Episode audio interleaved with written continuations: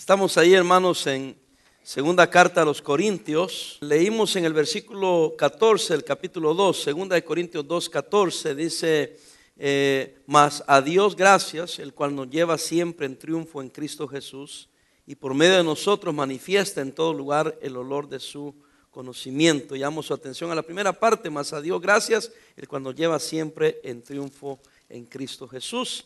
También Primera de Corintios 15, 57, mas gracias sean dadas a Dios que nos da la victoria por medio de nuestro Señor Jesucristo. La Biblia habla de triunfo, la Biblia habla de victoria. Y el título de esta lección es La iglesia triunfante.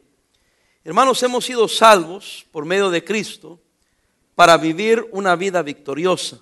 De hecho, nosotros ya vencimos la consecuencia del pecado que es la condenación eterna en el infierno y en Cristo hemos, eh, obtenido la entrada al cielo. Amén.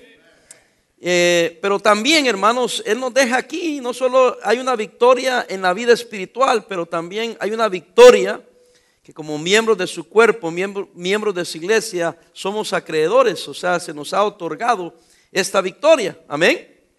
Pero ¿por qué algunos no, no andan en victoria?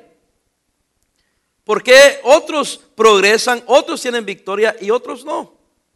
Lo que pasa es que hay varias eh, características, digámoslo así, para gozar de las victorias que tenemos en el Señor a través de su iglesia. Y vamos a ver por lo menos cuatro de ellas, pudiéramos ah, ver más, pero quiero hablar acerca de la iglesia triunfante. Y a propósito, nosotros somos la iglesia. ¿Qué se toma para tener una iglesia triunfante? Yo quiero ser miembro de una iglesia triunfante. ¿Por qué? Porque en Cristo tenemos la victoria. En Cristo, hermanos, no importa la situación en la que estemos con Cristo, Pablo lo vio así, somos más que vencedores. Pero hay cuatro características que yo como pastor se las quiero compartir, que me gustaría siempre que esta iglesia tuviese. Número uno, se necesita la oración. La oración. Eh, hermanos, Cristo dijo, separado de mí, nada podéis hacer. Cuando hay una iglesia que ora, con cristianos que oran, esa iglesia tiene poder. Hay que reconocer y declarar, hermanos, que hay iglesias que están frías. Y cuando no hay oración, no hay fuego en la iglesia.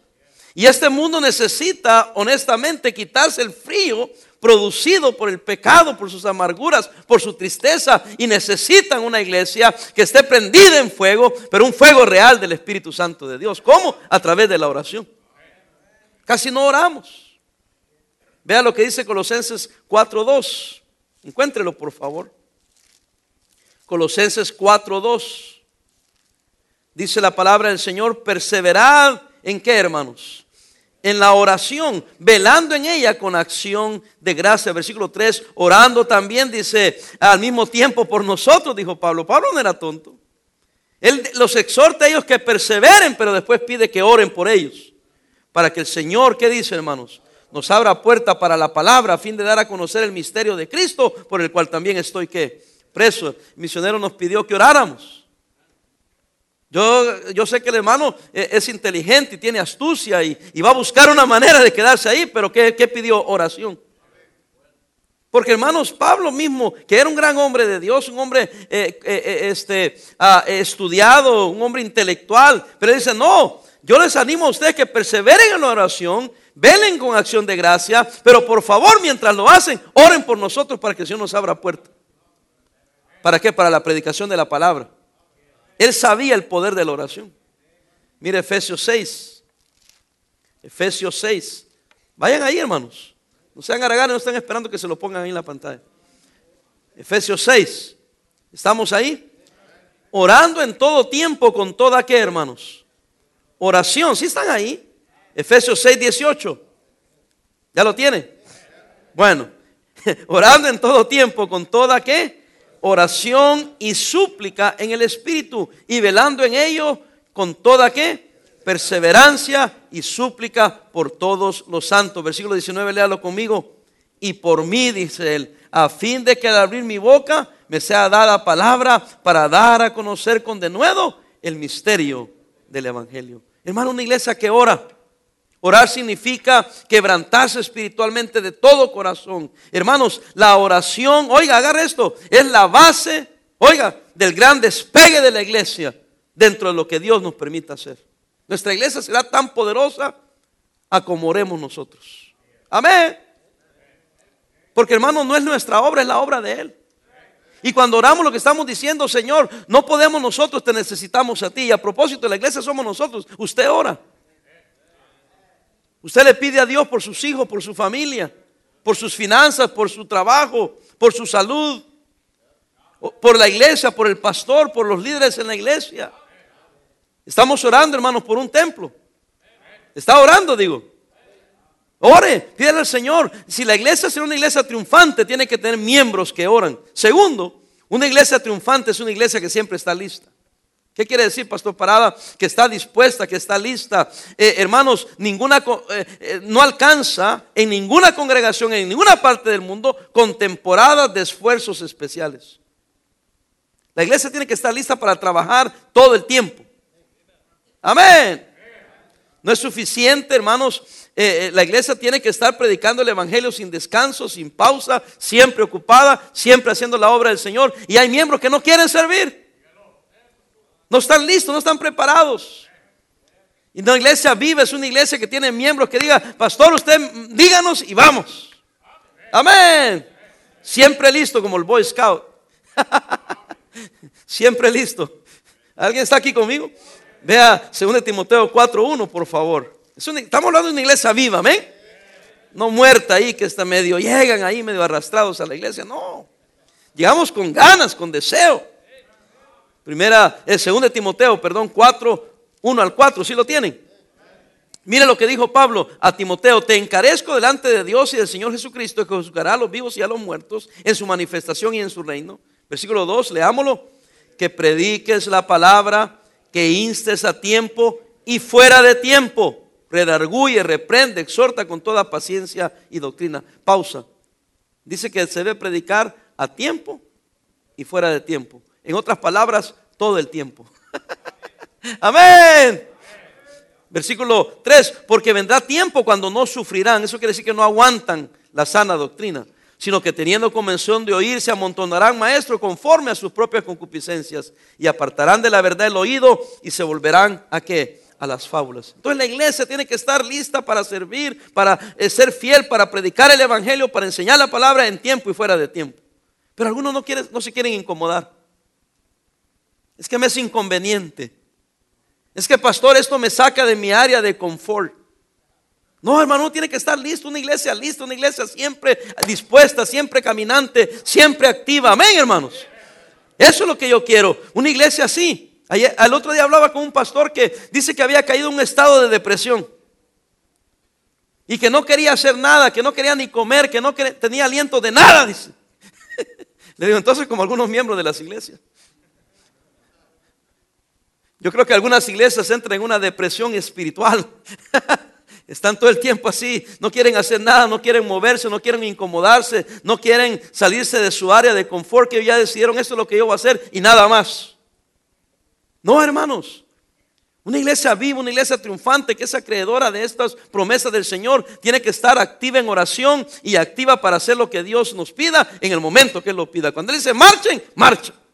Tercero, se necesita una iglesia donde todos trabajan. Amén. Cada uno de nosotros, mis queridos hermanos, es miembro voluntario del cuerpo o la iglesia del Señor Jesucristo. Dije miembro voluntario. Y esto es por el amor del Padre, por la gracia del Espíritu Santo, y en el, eh, por la gracia del Hijo y en el poder del Espíritu Santo. El día que usted y yo aceptamos a Cristo, hermanos, el día que recibimos esta nueva vida en Cristo, en nuestro corazón, firmamos un contrato con Dios. Oh, no con el pastor, no con los diáconos. Amén. Querido hermano, usted como miembro, déjeme decirle, no son los líderes los únicos responsables del trabajo en la iglesia, sino que el trabajo en la iglesia es para cada uno de nosotros. Decía yo el otro día predicando ahí en Mexicali que en las estadísticas nos dicen en Estados Unidos que solo el 10% y si acaso el 15% son los miembros de las iglesias que trabajan. Pero Dios espera que cada cristiano trabaje. Y cuando una iglesia se sale de esos moldes, del 10%, del 15%, y dice, a mí no me importan los porcentajes, yo voy a hacer lo que Dios quiere que yo haga, esa iglesia se prende en fuego, hermanos. Imagínese usted cada miembro activo. cada miembro orando, cada miembro dispuesto. ¡Wow! Ya hasta me están dando ganas de entrar en un avivamiento. Véalo, Efesios 4:15, por favor. Efesios 4:15. Dice así la palabra del Señor, Efesios 4:15, si lo tenemos. Dice, sino que siguiendo la verdad en amor, ¿qué hagamos, hermanos? Crezcamos en todo aquel que es la cabeza, esto es en quién? En Cristo. Versículo 16. De quien todo el cuerpo, ¿cuánto del cuerpo, hermanos? Todo el cuerpo, bien concertado y unido entre sí por todas las coyunturas que se ayudan mutuamente, según qué? La actividad que dice propia de cada miembro recibe su crecimiento para ir edificándose en amor. Hay varias cosas, no, no, tenemos tiempo de hablar de cada aspecto de ese versículo, pero dice que somos, primero dice que todo el cuerpo bien concertado, unido, ayudándose mutuamente.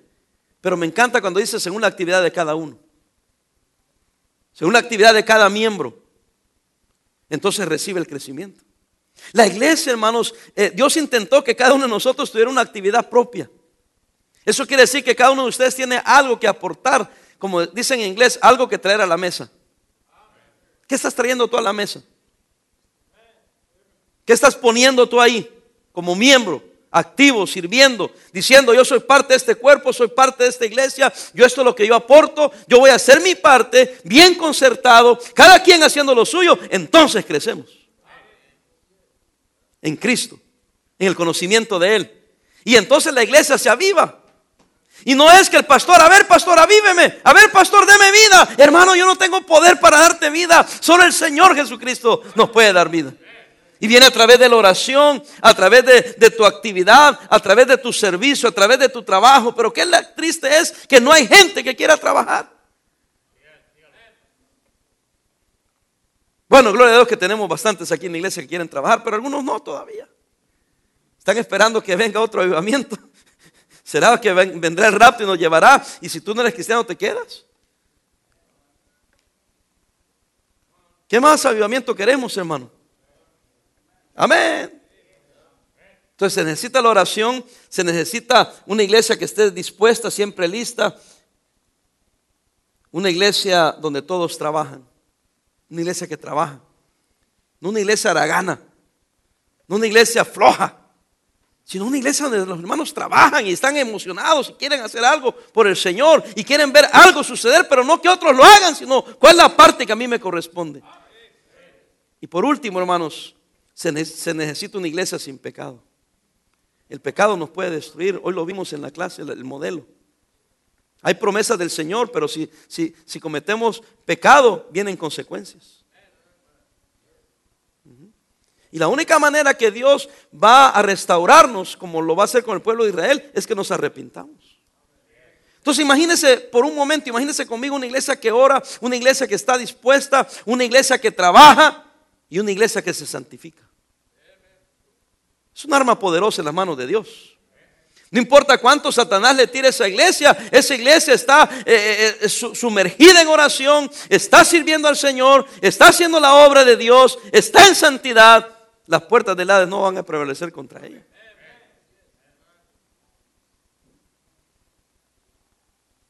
Oración, siempre lista, todos trabajando, no es lo único.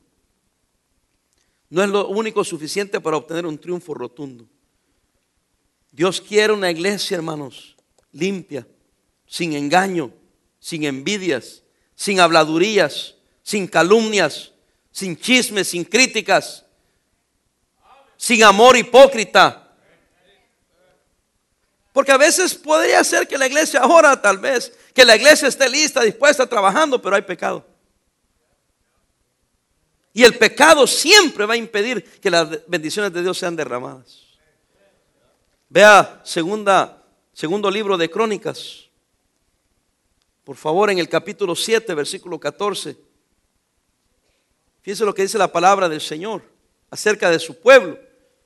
Y esto que fue bueno para el pueblo de Israel es bueno para nosotros.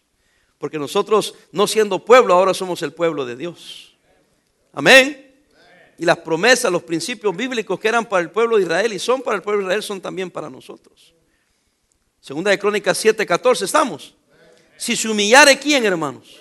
Mi pueblo. Eh, oiga, sobre el cual mi nombre es que, hermanos? invocado y oraren. Ahí claramente dice, no estamos, hermano, el avivamiento no viene cuando los incrédulos vienen a Cristo. El avivamiento viene por el pueblo de Dios empieza a invocar el nombre del Señor. Y se humilla delante de su presencia. Hermano, oímos de tragedia tras tragedia. Oyó la tragedia de, los 17, o si no más ya, jóvenes en la escuela allá en Florida. Qué tremendo, qué horrible. ¿Para dónde vamos, hermano? ¿Qué está pasando en nuestra nación? Se suponía que este país es el país más seguro del mundo. Y no, no, no, no vienen terroristas, no, no gente de afuera, es de aquí adentro. El diablo es astuto, hermanos. Pero dice la palabra del Señor que si se humillara en mi pueblo, sobre el cual mi nombre es invocado, ¿y qué más hicieran, hermanos? Oraren. De eso es lo que estoy hablando, hay que empezar a orar y buscar mi rostro, dice. Pero ahí está una palabra que no nos gusta, y se convirtieron. Esta palabra es la misma palabra de convertirse en un arrepentimiento, de cambiar tu mentalidad, de cambiar tu dirección. Pero esa dirección viene cuando tú reconoces que estás mal, que hay un pecado y te humillas, te confiesas, te arrepientes y nos convertimos. Ah, pastor, pero que no somos salvos ya. Sí, hermano, sí eres, eres salvo, eres el pueblo de Dios. Pero quieres, insiste todavía andar en el pecado. Yo sé que estamos en el mundo, pero Cristo dijo que no somos del mundo. Yo sé que los tiempos han cambiado. ¿Que acaso estamos dormidos o qué? Sí sabemos que los tiempos han cambiado. Eh, van de mal en peor. Pero la iglesia cristiana no se acomoda a los tiempos. Cuando los tiempos cambian y hay más pecado, la iglesia se santifica. Y entre más santificación, más poder. Y entre más oración, más trabajo y más ganancia de almas y, más echándole ganas y más eh, eh, este fuego por las cosas de Dios y, santidad, Dios puede obrar maravillas. Si hermano, como predicaba en una iglesia ahí, predicaba el otro día, los pastores les enseñaba acerca de que cualquiera puede correr, cualquiera puede entrar al ministerio. Pero Pablo dice, si vas a correr la carrera de la vida cristiana, si vas a ganar en este mundo, corre como para ganar.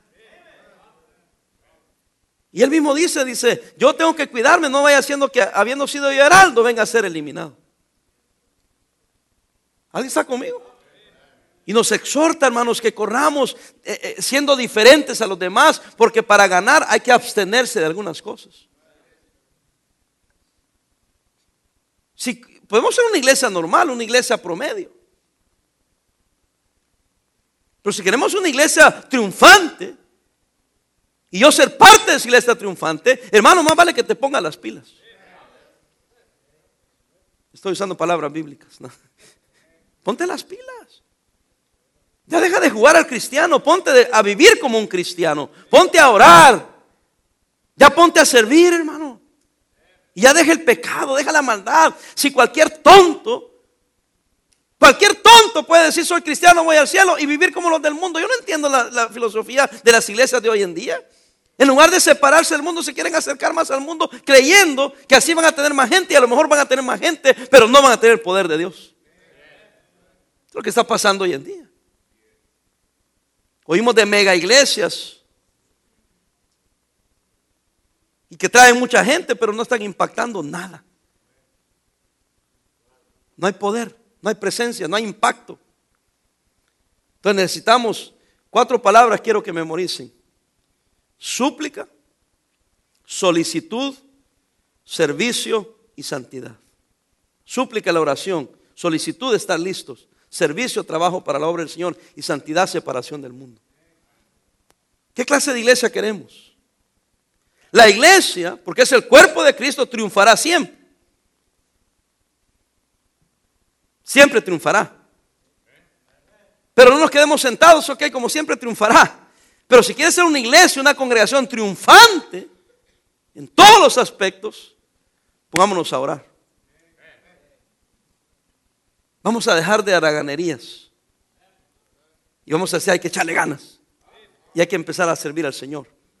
Amén. Si hay un pecado en tu vida, más vale que lo confieses. Ya déjalo. Eso es para no creyentes. Eso es para sinvergüenzas. Pero tú eres un hijo de Dios. Vive como tal. Y no detengas el poder y la presencia de Dios eh, eh, y, que Dios haga maravillas en medio de nosotros, no por lo que usted y yo podamos hacer. Es bien fácil criticar a los demás, pero lo que tenemos que hacer, hermano, es ponernos bien con Dios. Yo no sé cómo vive usted, dónde vive usted, qué es lo que hace usted. Pero necesario, eh, pero este, este, suficiente decir que permite que el Espíritu Santo cambie tu vida. Dice la palabra del Señor, si se humillaren mi pueblo sobre el cual mi nombre es invocado y oraren y buscaren mi rostro y se convirtieren, ¿de qué? De sus malos caminos. Léalo. Entonces yo oiré desde los cielos y perdonaré sus pecados. ¿Y qué dice? Y sanaré su tierra. Eso es lo que usted necesita, lo que yo necesito, lo que esta iglesia necesita y lo que esta nación necesita. No necesitamos más dinero. No, no necesitamos que tal político gane. Lo que necesitamos es la presencia de Dios. Y es urgente. Y como no puedo, lo estoy predicando al mundo, estoy predicando a usted. ¿Queremos ser una iglesia triunfante? ¿O queremos ser una iglesia mediocre? Que la va pasando nomás. ¿O queremos ser una iglesia que triunfa? Que ve en victoria que es acreedor de las promesas que el Señor nos ha hecho a nosotros. Oremos, hermano.